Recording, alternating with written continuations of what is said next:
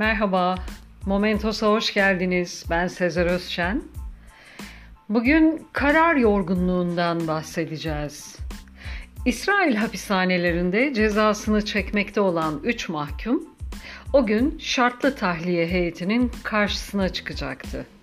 İlk görüşme sabah 08.50'de başladı. Bu Arap asıllı bir İsraillinin davasıydı. İkinci görüşme öğleden sonra 15.10'da başladı ve Yahudi asıllı bir İsraillinin davasıydı. Son görüşme mesai bitmeden yarım saat önce başladı ve bu da Arap asıllı bir İsraillinin davasıydı.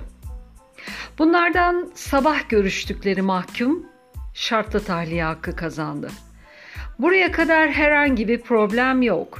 Fakat bu heyet son bir yılda 1100 davaya bakmıştır ve verdikleri tahliye kararlarının %70'i sabah görüştükleri ilk mahkumlar olduğu ortaya çıkar.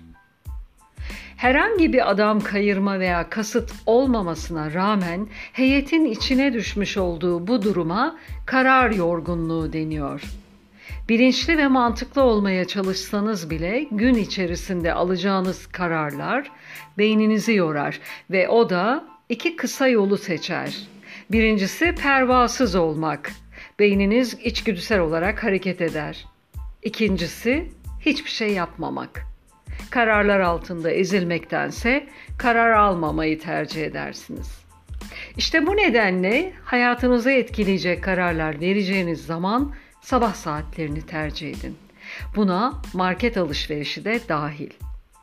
Bu aktarılan çalışma Stanford Üniversitesi'nden Jonathan Levav ile Ben Gurion Üniversitesi'nden Shai Danziger tarafından yapılmıştır. Karar yorgunluğu terimi ilk olarak psikolog Roy F. Baumeister tarafından seçim yapma yükünden kaynaklanan zihinsel ve duygusal gerilimi tanımlamak için kullanıldı. Kişi aynı anda birden çok görevi yürütüp kararlar aldıktan sonra zihinsel olarak yorgun hissedebilir. Tükenmişlik hissiyle beraber kişide karar verme yeteneğinin bir anda yok olduğu söylenebilir.